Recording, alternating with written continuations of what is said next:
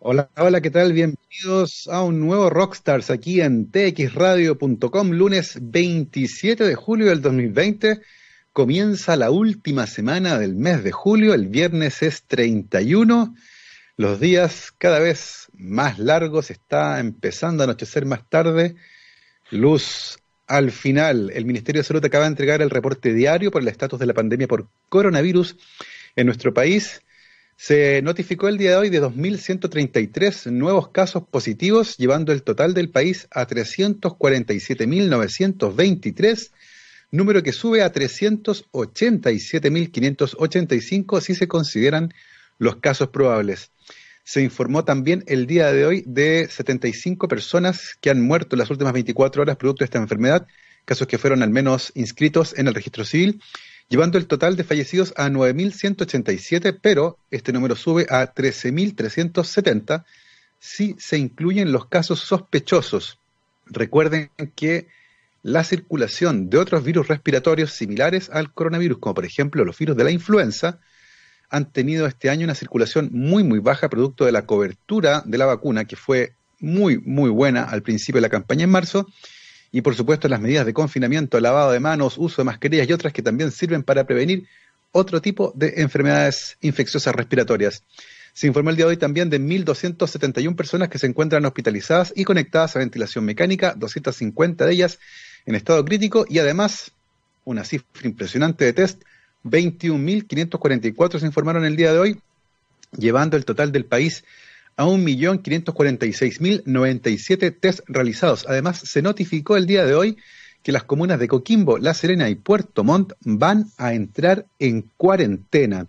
La positividad está llegando lentamente al 10% y se espera que eventualmente las medidas de desconfinamiento comiencen, con algunas críticas que han sido realizadas incluso desde el comité asesor del MinSal, debido a que algunos miembros del comité consideran que la trazabilidad todavía no está montada en un nivel suficiente que permita pensar en medidas de desconfinamiento como las que estamos pensando en realizar. Así que a estar atentos con eso y si pueden mantenerse en su casa, háganlo. Lo que no mantenemos en la casa son las conversaciones de ciencia porque desde el 16 de marzo las estamos teniendo en este formato a distancia y ya nos acompaña nuestro invitado del día de hoy, como lo pueden ver en nuestra transmisión por streaming, es el doctor Felipe Torres Sánchez, licenciado en física, doctor en ciencias de la USACH, académico del Departamento de Física de la Facultad de Ciencias Físicas y Matemáticas de la Universidad de Chile e investigador asociado del CEDENA, el Centro para el Desarrollo de Nanociencia y Nanotecnología. Felipe, bienvenido a Rockstars. Hola Gabriel, ¿qué tal? Muy buenos días, muchas gracias por la invitación. Y una pequeña aclaración, yo soy académico del, departamento, del Departamento de Física de la Facultad de Ciencias de la Universidad de Chile. Ah, ahí está. Un, pequeño, un, pequeño, error en la Matrix que de vez en cuando ocurre. Oye Felipe, cuéntanos un poco eh, ¿Cómo estás viviendo esta pandemia desde el punto de vista tanto personal como laboral? ¿Cómo lo has llevado? ¿Estás en cuarentena? ¿Dónde estás ahora? Eh, ¿Cómo va tu trabajo? ¿Cómo has sido impactado por esto que está pasando? Háblanos un poco acerca de eso. Bueno, mira, eh, la pandemia a mí me encontró en un momento bastante complejo porque yo de hecho viajaba a, una de las conferencias más grandes que hay en física un día domingo y la pandemia se decretó un día sábado, viernes, no me acuerdo. Entonces fue algo bien, bien, complejo. Desde ahí que no, he salido de mi casa, eh, afortunadamente he podido hacer las clases online. Eh, tengo una muy buena relación con mis alumnos. Eh, de hecho, les agradezco a ellos fuertemente el, que se conecten formalmente a las clases. Y bueno, nada, acá en la casa con mi familia y esperando que ojalá toda esta, toda esta situación se, se resuelva de alguna forma. Tú eres un académico muy joven, y, te ha tocado la transición que han tenido que hacer muchos académicos, algunos con más dificultad que otros, y que tiene que ver con esto de la interacción online, de hacer clases a través del computador sin contacto físico con los estudiantes. Y ciertamente hay cosas que se pierden, pero hay otras que eventualmente se podrían mantener. ¿Crees tú que podemos sacar lecciones interesantes al respecto eh, pensando en el futuro? Tal vez no hacer todos los cursos de manera presencial, o crees que se pierde mucho en este formato de, de clase a distancia? Mira, yo creo que en el formato de clase a distancia lo que pierden los alumnos son la interacción entre ellos, obviamente. De, hecho, eso, eh, ese feedback inmediato, rápido, de que alguien tiene una duda, le pregunta al compañero, eso por ahí se puede perder. Pero por otra parte, yo creo que se gana en el sentido de que eh, tú puedes tener una, una interacción más directa con cada uno de ellos es, curiosa esa paradoja porque eh, puedes estar más en contacto a través de correos, a través de, las clases por Zoom. Ellos en las clases por Zoom te pueden hacer alguna pregunta en privado si es que no se sienten con la confianza como para hacerla en público. Yo creo que hay que ir acostumbrándose. Eh, como tú señalabas, e, esto nos pilló a todos así, la pandemia nos pilló a todos desprevenidos y, y hay que ir adaptándose a las nuevas tecnologías y a las nuevas realidades. Oye, y en el caso tuyo, ¿de dónde viene el gusto por la física? Eh, a ver, a mí siempre me asombró mucho desde niño qué era lo que pasaba en, la noche en el cielo. Siempre fue un, algo que a mí me llamó poderosamente la atención. Eh, yo, de hecho, cuando entré a estudiar física, quise estudiar eh, alta energía y gravitación. Me fascinaba eso, entender qué era lo que pasaba más allá, ver estos símbolos raros y tratar de entender qué diablo significaba. Eso siempre me llamó la atención. Pero cuando hice mi tesis doctoral descubrí un tema que se llama superconductividad y ahí realmente yo creo que me enamoré por completo de, la ciencia, porque fue un tema que realmente me apasionó y eso me llevó a estudiar nanociencia desde ahí en adelante. Es interesante esto de las trayectorias porque eh, hay casos en los que efectivamente la gente dice, no, yo quiero hacer esto y va y lo hace y sigue un camino súper recto. Pero yo diría que la inmensa mayoría de los casos es un camino más bien browniano, si no quiere. Eh, uno va dando botes, choca con ciertas cosas, palabras que utilicé, por supuesto, de manera intencional, dada la conversación que estamos teniendo. Em, y, van pasando cosas y uno va fijándose en distintos aspectos de la materia que está estudiando. En el caso tuyo, eh, ¿qué rebotes diste en la física? ¿En qué? Pues tú dijiste altas energías, eh, fenómenos de esa naturaleza te interesaban al principio. ¿Qué rebotes fuiste dando hasta llegar al tema que después tomaste un poco más adelante en tu estudio de doctorado? Bueno, como tú mencionabas, comencé con alta energía y esa es un área muy, muy teórica, muy matemática, de, mucho cálculo. Y en mi tesis doctoral, como te comentaba, descubrí un tema que era un poco más aplicado. Y por la, por la parte aplicada me di cuenta que la computación eh, ahora, hoy en día juega un papel súper importante. Las simulaciones computacionales, después empecé a hacer simulaciones computacionales y finalmente hace un par de años descubrí la inteligencia artificial y el modelamiento de, este tipo de, de sistemas y realmente ahora estoy completamente convencido de que esa es la nueva forma de hacer ciencia. Oye, y pero al final, ¿cómo, ¿cómo llegas al tema, por ejemplo, en tu tesis de doctorado? Eh, ¿Te fijaste en un profesor en particular, una profesora en particular? ¿Habías escuchado de antes del tema? ¿Cómo, cómo fue ese acercamiento a esa, a esa problemática en particular?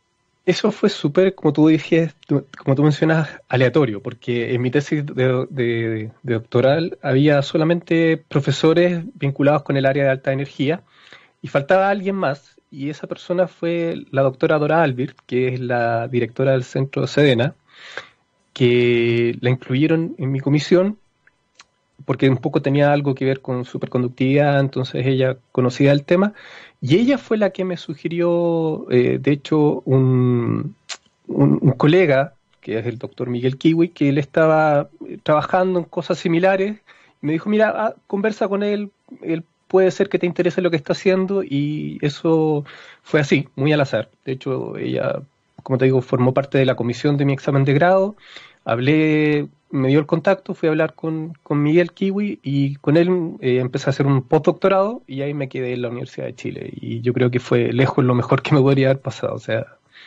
realmente fue, como tú dices, un, algo eh, debido al azar muy afortunado en mi caso. Oye, cuéntanos un poco entonces, para, ir metiéndonos lentamente en el tema, en tu tema y en tu camino, ¿Cuál es la pregunta central de tu tesis de doctorado y cómo de esa derivas a este otro trabajo con, con Miguel Kiwi? En mi tesis de doctorado yo empecé a analizar modelos eh, no convencionales de mecánica cuántica y superconductividad. La superconductividad es un tema que hace mucho tiempo, se, ya lleva, no sé, 50, 70 años desde que se descubrió, y es un mecanismo donde los metales exhiben una baja resistencia al paso de la corriente, esencialmente no disipan energía, y eso en su, en su momento cuando se descubrió fue fantástico porque en el fondo pensaron, bueno, aquí todos los dispositivos eléctricos los hacemos de esto, no disipamos nada y en el fondo no, no ahorramos un montón de energía. El problema es que los materiales superconductores son superconductores a muy bajas temperaturas. Que necesitas para que esto se puedan usar que sean superconductores a temperatura ambiente. Y los superconductores de más alta temperatura son cerámicos, que son muy frágiles y son bastante complejos de, incorporar en ciertos dispositivos. Entonces nosotros, eh, tratando de entender por qué pasaba todo esto, implementamos modelos que estaban no convencionales de mecánica cuántica, una cosa matemática, qué sé yo. Pero el link fue la parte aplicada el darme cuenta que uno podía hacer ciencias con una contraparte aplicada y que eso podría tener un impacto para resolver problemas reales. Eso yo creo que fue lo que desencadenó todas las preguntas posteriores en mi investigación. Tú, mencionabas ahí algo que es bien interesante. La superconductividad es un área bastante mm, que tiene bastante trayectoria, 70, 80 años de investigación desde que se descubre, ¿cierto? Eh, estos materiales que presentan muy baja resistencia, que por lo tanto transfieren corriente eléctrica de manera muy eficiente, disipan poco calor, eh, en ese sentido son altamente eficientes. El problema es que la temperatura a la que funcionan es muy, muy baja, lo que le quita la aplicabilidad. Em, ¿Cuáles dirías tú que han sido los desarrollos más importantes que han ocurrido en los últimos 80 años en esta área? Hablaste algo de los superconductores de cerámica, que tienen un montón de dificultades aplicadas. Em, ¿Cuáles han sido los avances más importantes en esa área en particular de la superconductividad? ¿Y cuáles son los grandes desafíos que todavía están pendientes? Bueno, la, la superconductividad como fenómeno hay, muchas cosas que no se entienden. Hay una teoría estándar que se llama la teoría de BCS que explica ciertas cosas, pero hay otras que no son, no se pueden explicar mediante BCS. De hecho, eh, cada, no sé, dos tres meses tú te encuentras con que hay algún material, alguna aleación nueva de materiales que es superconductor, que no se sabía. Yo trabajo fuertemente con un colega de la Universidad de California, el doctor Johan Schuller, y él descubrió hace poco algo que a mí me parece fascinante. Él analizó un meteorito y se dio cuenta que en ese meteorito había un material que era superconductor a la temperatura del espacio. Entonces, ese material es superconductor a temperatura ambiente donde vive, en el espacio. De, hecho, eh, fue algo súper eh, importante en Estados Unidos porque llamó mucho la atención e-, ese concepto de que, claro, uno piensa en superconductores aquí en la Tierra, pero en el espacio hay superconductores a temperatura ambiente. Entonces, yo creo que esta, este descubrimiento, junto con, que tú todos los días encuentras aleaciones nuevas, eh, es un tema súper actual y súper interesante de descubrir. Todavía no lo entendemos por completo, así que yo creo que es un área en desarrollo. ¿Y, es posible automatizar la búsqueda de posibles aleaciones que tengan estas características o todavía no entendemos lo suficiente este set de características mínimas que le confieren a una aleación un material la propiedad de ser semiconductor como para automatizar, automatizar la búsqueda. Te lo pregunto porque en ciencias biológicas, por ejemplo, uno puede automatizar la síntesis de ciertas drogas basándose en la estructura que tiene em, el, sitio, el sitio activo de la enzima, por ejemplo. Y sencillamente modelar eh, las que mejor calcen ahí y ver después cuáles funcionan. ¿Se puede hacer una, aplicación, una, una aproximación similar para buscar nuevos materiales o nuevas aleaciones que puedan tener estas propiedades de, de superconductor? Bueno, de hecho yo estoy trabajando en eso en colaboración con, el doctor Johan Schuller y eh, a diferencia de lo que pasa en, estos sistemas biológicos, aquí uno no tiene muy claro qué es lo que pasa, porque por ejemplo hay como familias. Hay familias de superconductores que son magnéticos, hay familias de superconductores que no son magnéticos, hay familias de cerámicos que, o materiales que se vuelven superconductores bajo presión, entonces, o, hay materiales que, son óxidos que se vuelven superconductores, en fin. Entonces tú tienes como repartido todo esto y una forma de tratar de, encontrar algún patrón emergente es justamente utilizando inteligencia artificial. Tú un, un sistema le dice, mira, esta familia de materiales con estas características son superconductores y ahora esta, y lo vas entrenando y mediante algoritmos que hemos desarrollado tú puedes predecir qué materiales podrían ser superconductores a temperatura ambiente. Oye, es interesante esa problemática porque de lo que nos estás contando queda la sensación de que el fenómeno de superconductividad se puede detectar de manera relativamente sencilla, pero todavía no logramos explicarlo muy bien y como no entendemos muy bien por qué emerge, nos cuesta mucho predecir o ir a buscar materiales nuevos de manera dirigida. E, ¿Esos vacíos de conocimiento se producen porque no hay mucha gente trabajando en el área o porque es un problema particularmente complejo? Yo diría que es eh, un problema particularmente complejo. Es realmente complejo ese problema porque eh, es un problema de... Eh, formalmente es un, sistema de muchos cuerpos cuánticos. Entonces eso quiere decir que son muchos, muchos átomos, muchos electrones que interactúan en un medio ambiente complejo, donde pueden haber montones de fenómenos involucrados Eh, la estructura cristalina tiene ciertos defectos, movimiento, eh, en fin, eh, mecanismos de, disipación de energía. Entonces, es un fenómeno realmente muy complejo, muy, muy, muy complejo. No, no lo entendemos del todo. Y, y, los superconductores más clásicos, estos que funcionan como superconductores cuando se baja mucho la temperatura. ¿Entendemos por qué esa baja temperatura es tan importante? ¿Qué fenómeno ocurre a esa temperatura tan baja que no ocurre a temperatura ambiente? Por ejemplo, ¿eso se sabe bien? ¿Se entiende? ¿O todavía no?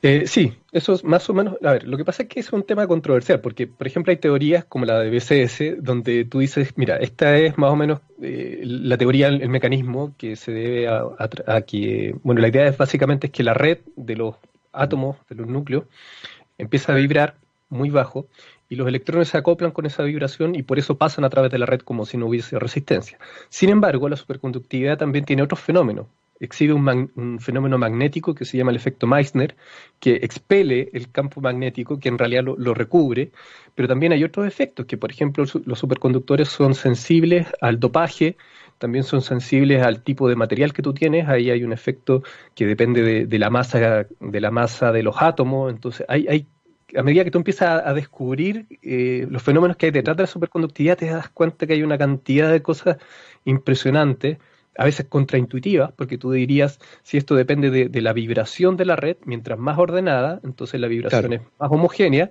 pero es todo lo contrario. Los materiales cerámicos son amorfos y es en eso donde se ve una superconductividad de más alta temperatura. Entonces, cada vez que, creemos que damos un paso hacia adelante, tú te encuentras con algo completamente novedoso y, dices, bueno, aquí, ¿qué es lo que está pasando?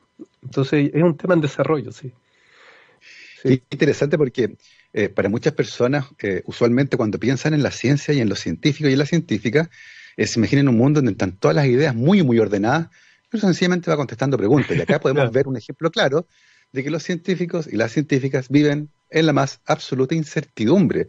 Lo que pasa es que muchas veces lo que permea es de las cosas que estamos más o menos seguros, pero la mayor parte del tiempo no es así. Uno de los fenómenos interesantes, de hecho, que uno tiene asociado en la cultura popular a los semiconductores este efecto de la levitación magnética, que también se da en objetos que están súper enfriados, ¿no? E, ¿Eso también es parte de las cosas misteriosas que ocurre con esto o se entiende también eh, este proceso que me imagino involucra campos magnéticos, ¿no?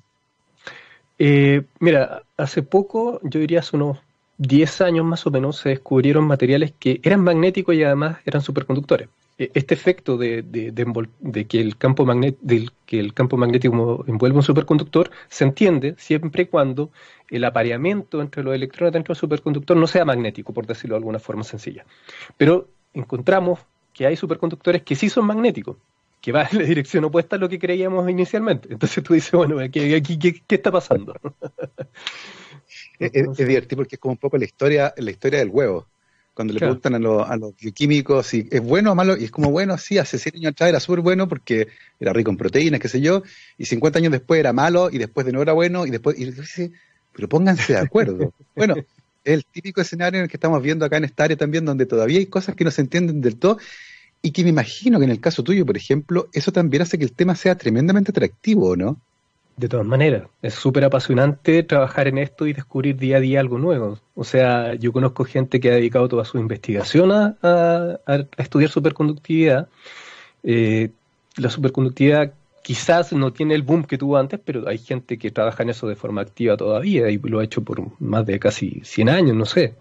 Entonces, yo te digo, yo, yo, si hay alguien que descubre Mira, yo creo que eso es así. Si hay alguien que descubra un, superconductor a temperatura ambiente, seguro se ganará un premio Nobel. Seguro. Claro. Porque, además hay, de la mano con eso viene una revolución tecnológica, ¿no? Actualmente existen aplicaciones de uso general de superconductividad. Sí, sí, sí, sí. Hay trenes que levitan con superconductividad. Eh, hay sensores que se utilizan en el espacio eh, en base a superconductores. Eh, hay montones, de hecho en el LHC, que en este gran colisionador de hadrones, hay superconductores. Sí, se utilizan. Lo que pasa es que, claro, como tú mencionas, no es tan barato usar un superconductor, pero hay aplicaciones que, se utilizan en óptica cuántica, en sistemas cuánticos, en, porque también hay otro fenómeno que se llama el, el efecto Josephson, que es que los superconductores a través de una barrera se pueden comunicar de alguna forma, una barrera que no, que no se puede pasar, eh, de alguna forma estos superconductores se conectan y eso sirve para hacer squid. Entonces, no, yo te digo, eh, es un tema que, tiene muchas aplicaciones, que es muy actual y, que da pie a cosas como, por ejemplo, la computación cuántica. Claro, exactamente. Eh, pensando, tú, tú, nos contaste al comienzo de la conversación que había una conferencia muy importante en la que no pudiste ir, porque justo este, en ese momento se declara la pandemia a nivel global, se suspende la conferencia. E imagino que el impacto que ese tipo de suspensiones tiene en la comunicación de trabajos e ideas que aún no han sido publicadas es relativamente fuerte. A partir de la conferencia que no se hizo, eh, ¿ha podido seguir existiendo comunicación? Porque los papers toman un tiempo en publicarse, las conferencias tienen esa inmediatez eh, que permite muchas veces saltarse seis o ocho meses de plazo. Eh, ¿Se piensa, por ejemplo, en reorganizar esa conferencia online? ¿Se postergó para siempre? ¿Se han publicado esos trabajos que se pensaban? Pues, mucha gente lleva trabajo a los congresos. ¿Qué, fue de la, de la información que debía presentarse en esa conferencia? ¿Supiste algo? Eh, sí, mira, fue bastante complejo porque de hecho el, día que anunciaron eso, inmediatamente por Twitter mucha gente empezó a decir, oye, pero yo voy en el avión, yo llego en dos horas. Entonces, primero la, anécdota, porque mucha gente dijo, bueno, ¿y qué hago ahora? Eh, muchas de las conferencias eh, por tema se hicieron de forma online. Eh, de hecho, el resto de conferencias de aquí durante todo el año es completamente online. A mí me, han invitado a dos y esas dos las voy a dar de forma online. Eh, muchas de las áreas principales de investigación cambiaron. Y, tú, y uno vio que después de, no sé, dos semanas de ese cierre de la conferencia, se abrieron un montón de concursos para investigar cosas relacionadas con el COVID. Y de hecho ahora toda la, toda la, mucha de la investigación está orientada a eso. Sí, que es, que es algo que ha afectado a todas las áreas de la ciencia, por cierto. No es, no es algo que se, que se limita a la física, en este caso a la investigación de superconductores.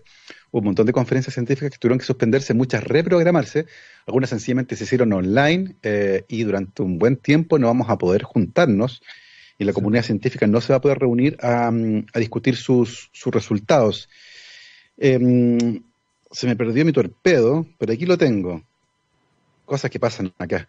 Estamos conversando con Felipe Torres Sánchez, que es licenciado en física y doctor en ciencias de USACH, académico del Departamento de Física de la Facultad de Ciencias de la Universidad de Chile e investigador asociado del SEDENA, que es el Centro para el Desarrollo de la Nanociencia y la Nanotecnología. Estamos teniendo una muy entretenida conversación sobre su trayectoria académica y también sobre las problemáticas vinculadas con la superconductividad y está tremendamente entretenido.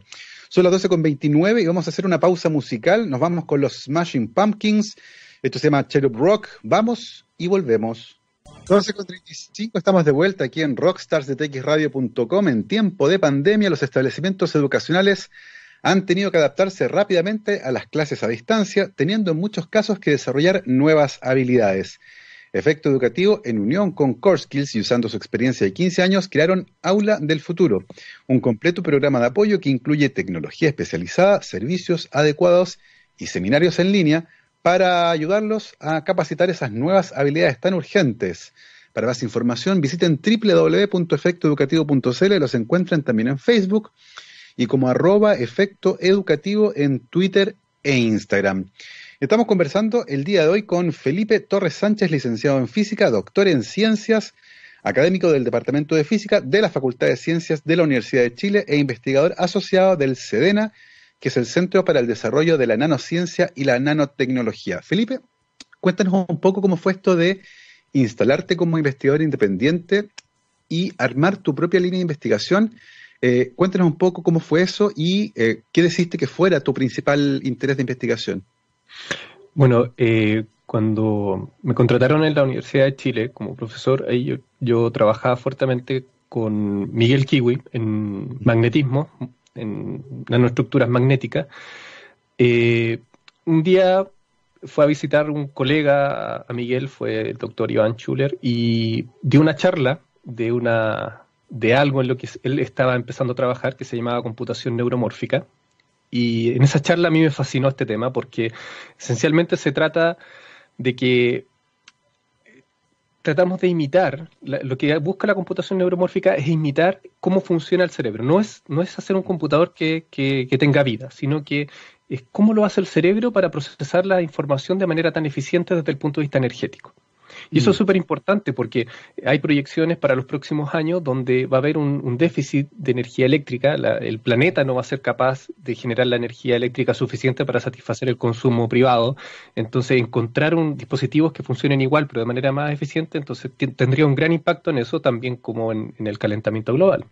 Entonces, por ahí empezó esta idea de, buscar, de buscar eh, tecnologías alternativas para, el, para, el, para impulsar estas, estos fenómenos que, que, sean eficientes, que sean mucho más eficientes energéticamente. Y en eso, eh, también pensando un poco en cómo desarrollar esta computación neuromórfica, surge la inteligencia artificial como una herramienta muy útil para, no sé, buscar materiales, para entender por qué las neuronas son tan importantes y cómo es que esta cosa sistémica genera esta eficiencia entonces por ahí ya eh, la cosa decantó en, la inteligencia artificial y su impacto en la ciencia. Y a eso me he estado dedicando y a eso me voy a dedicar un par de años más.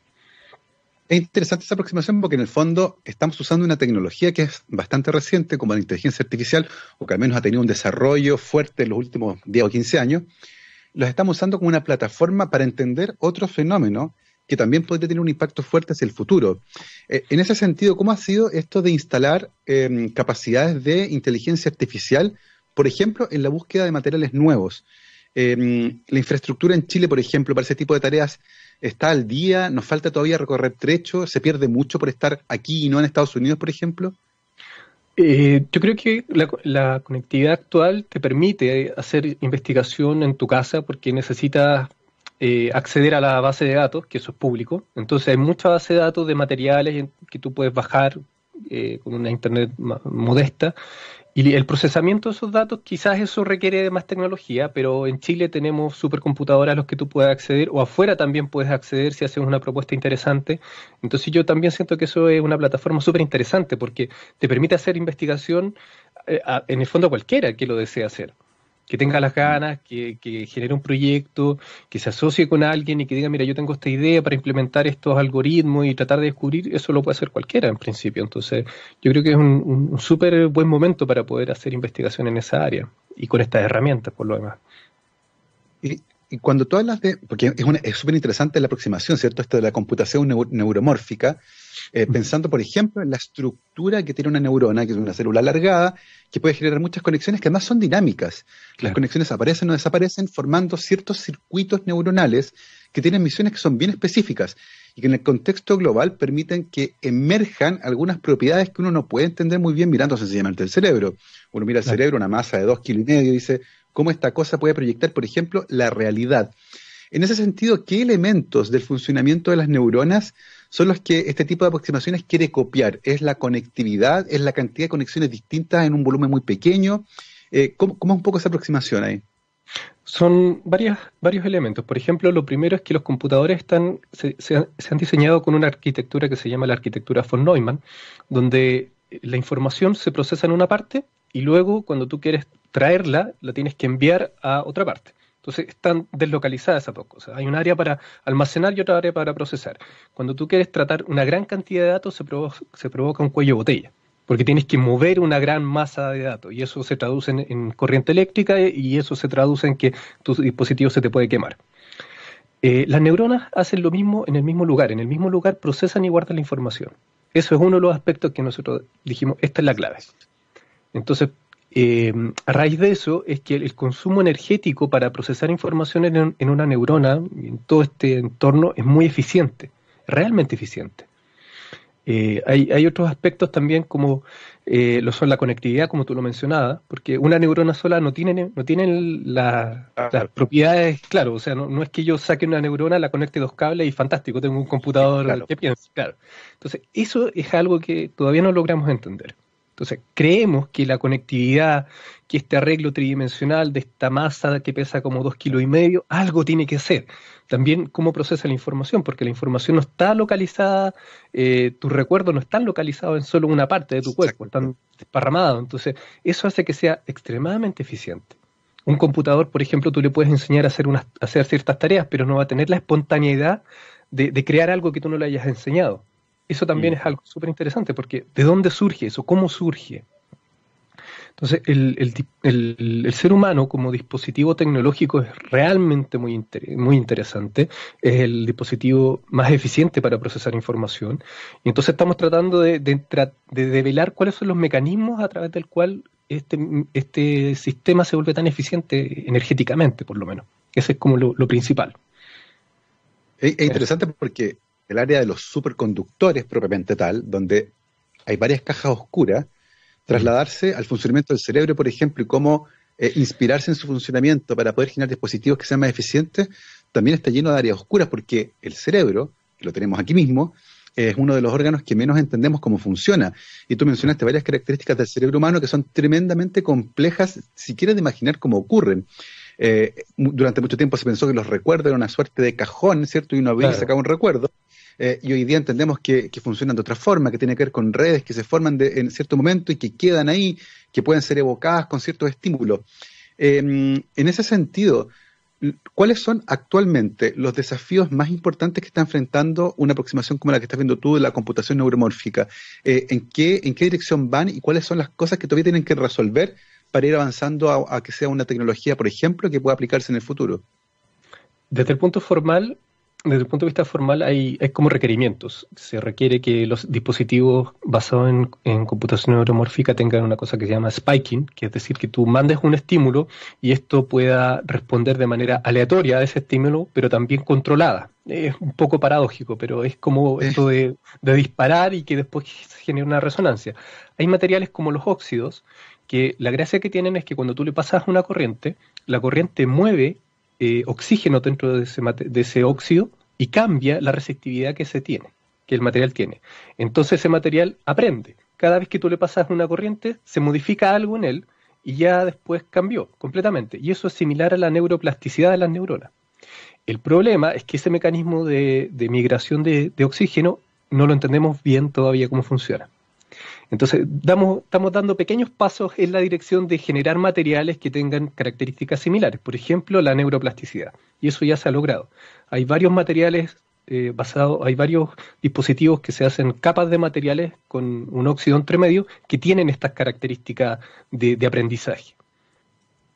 Y ahora se a partir de lo que nos, eh, a partir de lo que nos cuentas, eh, y uno puede proyectar un poco hacia dónde va esto, el potencial tecnológico que tiene esto es impresionante. Eh, la pregunta es, ¿quiénes son quienes están trabajando más fuerte en esto? Uno puede visualizar que ciertamente la investigación académica universitaria tiene un rol importante ahí, pero también uno podría pensar que laboratorios de empresas como IBM, por ejemplo, también podrían estar haciendo desarrollo en esta línea. ¿Es así? ¿Quiénes son los actores más relevantes en esta área? No, de todas maneras, IBM, Google, eh, de hecho, ellos son los precursores en esta, en esta, en esta área. O sea, hace rato ellos son los que están impulsando todo este, todo este desarrollo tecnológico. Eh, en IBM, de hecho, los, últimos chips basados en tecnología de, de, CIMOS, que son estos óxidos, ellos son los, los líderes a nivel mundial en el desarrollo. es una discusión interesante porque, porque uno puede vislumbrar hacia dónde va la industria eh, con respecto a de, esta tecnología, que están metiendo mucha plata en investigación para esta área. En, el caso tuyo, cuéntanos un poco esta relación que, que a primera lectura puede sonar curiosa entre la inteligencia artificial, el diseño de los materiales eh, y la búsqueda de propiedades para, para algo que además todavía no se entiende del todo bien. ¿Cómo, cómo funciona esa interacción ahí? Bueno, eh, yo creo que tiene la transferencia tecnológica es súper compleja, es un proceso que yo diría hasta el día de hoy no lo entendemos, porque por ejemplo con los superconductores pasó que cuando se descubrieron dijeron aquí la, implementación es directa, se hace un cable y ya está, pero no fue así. el descubrimiento que, revolucionó la vida moderna fue el transistor. Y de hecho la gente no, no conoce al, científico que lo descubrió. No es muy, no es muy popular. Eh, se conoce más a Einstein, pero el transistor, mm. eso fue lo que generó eh, la miniaturización de dispositivos, el que podamos tener eh, smartphone, smart TV, los computadores que tenemos ahora, se lo debemos al transistor. Entonces, no es un proceso claro para nada. Eh, aquí uno lanza ideas, traza líneas y espera lo mejor que puede pasar. Ese es mm. como de lo que se trata. Eh, en nuestro caso, la idea es hacer una investigación con varias ramas. Por ejemplo, si no funciona esta, entonces tenemos un plan B, tenemos un plan C, tenemos un plan D. Eh, la idea de la computación neuromórfica, entonces, es tratar de imitar lo que puede hacer el cerebro Pero si tú no lo entiendes, no importa porque vas a entender el fenómeno de la electromigración, que es otro fenómeno súper importante, porque todos los cables, todos los dispositivos eléctricos, el 98% de los dispositivos electrónicos fallan porque cuando tú pasas una corriente por cables muy chicos, el cable se, se, se adelgaza, porque la corriente arrastra los átomos. Entonces, si no entendemos eso, vamos a poder entender el mecanismo de electromigración, que también va a ser útil. Si no entendemos ese mecanismo, vamos a entender el mecanismo de disipación térmica, que también es útil para mejorar las tecnologías actuales de miniaturización. Bueno, si no podemos con esas tres, vamos a crear algoritmos que van a hacer el procesamiento de información más óptimo. Si no entendemos eso, bueno, vamos a, hacer algún aporte al desarrollo de inteligencia artificial. Entonces, la idea es tratar de impulsar esas cinco y con que resulte una bien. Claro. Entonces, son, desafíos tremendos, tremendos desafíos. Y mientras, bueno, yo vengo del mundo de la biología, y mientras tú hablabas de esto de la electromigración, por ejemplo, eh, eh, que es el desgaste que ocurre por el arrastre natural de los átomos junto con los electrones al aplicar una corriente eléctrica en un material, no dejaba de pensar en las neuronas. Eh, y en general en los sistemas vivos hay mecanismos de homeostasis que permiten recuperar a los sistemas después de su uso. Uno podría pensar en algo así, en la reversibilidad de esa electromigración para reconstruir los materiales, o, la cantidad de energía que hay que meterle al sistema, la verdad es que no vale la pena y es mejor pensar en entender eh, la electromovilidad para tratar de impedirla. ¿Cómo, cómo lo ves tú ahí? Eh, yo creo que hay, dos cosas súper interesantes de las que tú mencionas. Una, esta capacidad de, de, de autorrepararse. Eh, y en esa dirección lo que hemos descubierto es algo súper interesante. mi colega, el doctor Iván Schuller, descubrió que si tú haces un gráfico y miras la, dependencia que hay entre el rango de amplitud térmica que soporta un ser vivo, te das cuenta que hay una relación directa entre la complejidad de las acciones que tiene ese ser vivo y el rango de temperatura. Por ejemplo, un insecto puede funcionar en un rango de temperatura muy amplio, pero un mamífero ese rango es más pequeño y el ser humano tiene uno o dos grados. No le puedes sacar de, no puedes sacar el cerebro dentro de ese rango porque si no eh, eh, se, fríe. Exactamente. Entonces la temperatura es clave ahí. Y la temperatura obviamente está vinculada con el paso de la corriente, que es lo que tú mencionas. Entonces también ahí hay, otro fenómeno que estamos tratando de entender, que también se relaciona con la electromigración, que también se relaciona con la disipación térmica, porque parece que el ser humano es como, es como un procesador muy potente, que es tu cerebro, y del cuello hacia abajo es simplemente un mecanismo de enfriamiento. claro. Es algo así, pasó. Nuestro mecanismo de disipación de calor. Exactamente. Pero es curioso que el ser humano funcione así. Sí, de hecho nunca lo había pensado y, está realmente interesante esta analogía del cerebro humano como un procesador que además requiere un sistema de enfriamiento que es el resto del cuerpo para mantener una capacidad de procesamiento alta que es la que nos permite diseñar eh, todo el tipo de cosas que además forman parte de la vida actual. Em, Felipe, además de ser académico de la Universidad de Chile, tú eres investigador asociado de la, del SEDENA que es un centro de investigación tremendamente interesante que estudia justamente eh, nanotecnología eh, en Chile. Eh, háblanos un poco de, este rol de vincular, que es uno de los grandes gracias que tiene un centro de investigación, vincular a investigadores de distintas áreas que convergen con algunos intereses que son comunes. cuéntanos un poco cómo ha sido esa experiencia de participar en el SEDENA y qué cosas interesantes están ocurriendo ahí. O sea, el Sedena yo creo que es lejos, lejos, un, hito súper importante, por lo menos en mi carrera me, ha ayudado un montón. Eh, de hecho, gracias al Sedena he tenido la posibilidad de colaborar con, esta gente en, el extranjero. Eh, a nivel país, yo creo que es un, centro que, brinda tremendas oportunidades a diferentes investigadores jóvenes. Eh, hay, tú, si visitas el centro te das cuenta que tienen equipos que no, no vas a encontrar en, otras partes de Latinoamérica, entonces es un centro avanzado, eh, es interdisciplinario, es altamente interdisciplinario y eso yo creo que es un punto muy importante, porque no se trata solamente de tú encerrarte en tu propio, problema, porque así no logras tener esta, esta eh, transferencia tecnológica. Ahí convergen investigadores, eh, no sé, gente que hace teorías, gente que hace simulaciones, gente que hace eh, experimentos, ingeniero. Eh, tiene el centro yo creo que es el punto donde uno puede hacer desarrollo tecnológico. Yo, yo creo que el SEDENA es una gran plataforma para eso. prueba de eso está en que tiene varias líneas de investigación. Por ejemplo, tiene una línea de investigación en, en alimentos donde desarrollan tecnología para, para hacer eh, envases de, alimentos que, que, sean más amigables y que, permitan extender el, tiempo de duración del alimento. Entonces, te das cuenta, yo creo que es un, un centro que está muy bien orientado y muy bien desarrollado mm. y está impulsando el desarrollo tecnológico de manera muy importante a nivel país. Oye, Felipe, y hablando justamente de eso, del desarrollo a nivel del país, vemos muchas discusiones con respecto al uso del cobre, eh, con respecto al uso del litio, y, además escuchamos conversaciones como la que hemos tenido contigo y vemos materiales cerámicos, aleaciones de óxidos, eh, materiales que tienen propiedades que son francamente mm, eh, potentes pensando en las tecnologías futuras. en ese sentido, ¿cómo visualizas tú la posición de nuestro país, que históricamente ha sido un país que vende recursos naturales como cobre y como litio, en desmedro de la investigación en esta otra área de materiales un poco más complejos, pero que tienen propiedades que tecnológicamente tienen un potencial gigantesco. ¿Cómo ves ese desbalance en cuanto, por ejemplo, a las prioridades de uso, a las propiedades de entender? Eh, yo no sé cuántos investigadores en Chile, por ejemplo, un área como la tuya, de superconductores o de eh, aplicaciones como la computación eh, neuromórfica. neuromórfica. ¿cómo, ves, ¿Cómo ves esa, esa disyuntiva? Eh, yo creo que hay, por ejemplo, el, paralelo con otros países de Asia-Pacífico, donde sin recursos naturales se han vuelto potencias mundiales a través de la tecnología, es clave. O sea, yo creo que eh, el mensaje hoy en día es muy claro. Si tú quieres que un país se desarrolle, hay que invertir en ciencia y tecnología. Yo creo que en Chile hay que plantear esa discusión y hay que aumentar el, la inversión en, ciencia y tecnología. Lo que pasa es que, claro, no vas a ver eh, los resultados inmediatamente, tienen que pasar un par de mm. años para que esta cosa se, se, cristalice y tenga gente que, estudió afuera, que se especializó y volvió y quiso trabajar en, el país, eso está pasando. Yo creo que es un proceso lento, es un proceso que, toma tiempo. Sedena es una de estas iniciativas por, ir en la dirección correcta de, fomentar el desarrollo tecnológico a nivel país. Entonces yo creo que de a poco, de a poco se va logrando esto y, y no sé, pues toda la gente que trabajamos en esta área, eh, cada vez que nos preguntan, impulsamos eso y todo, yo creo que más o menos estamos alineados con, que, con lo que tú dices, con que hay que invertir en esa dirección, o sea, eso hay que hacerlo. Yo veo que paso, eh, se, han dado pequeñas señales, mm, quizás no la que a uno le gustaría, pero un poquito se va avanzando en esa dirección.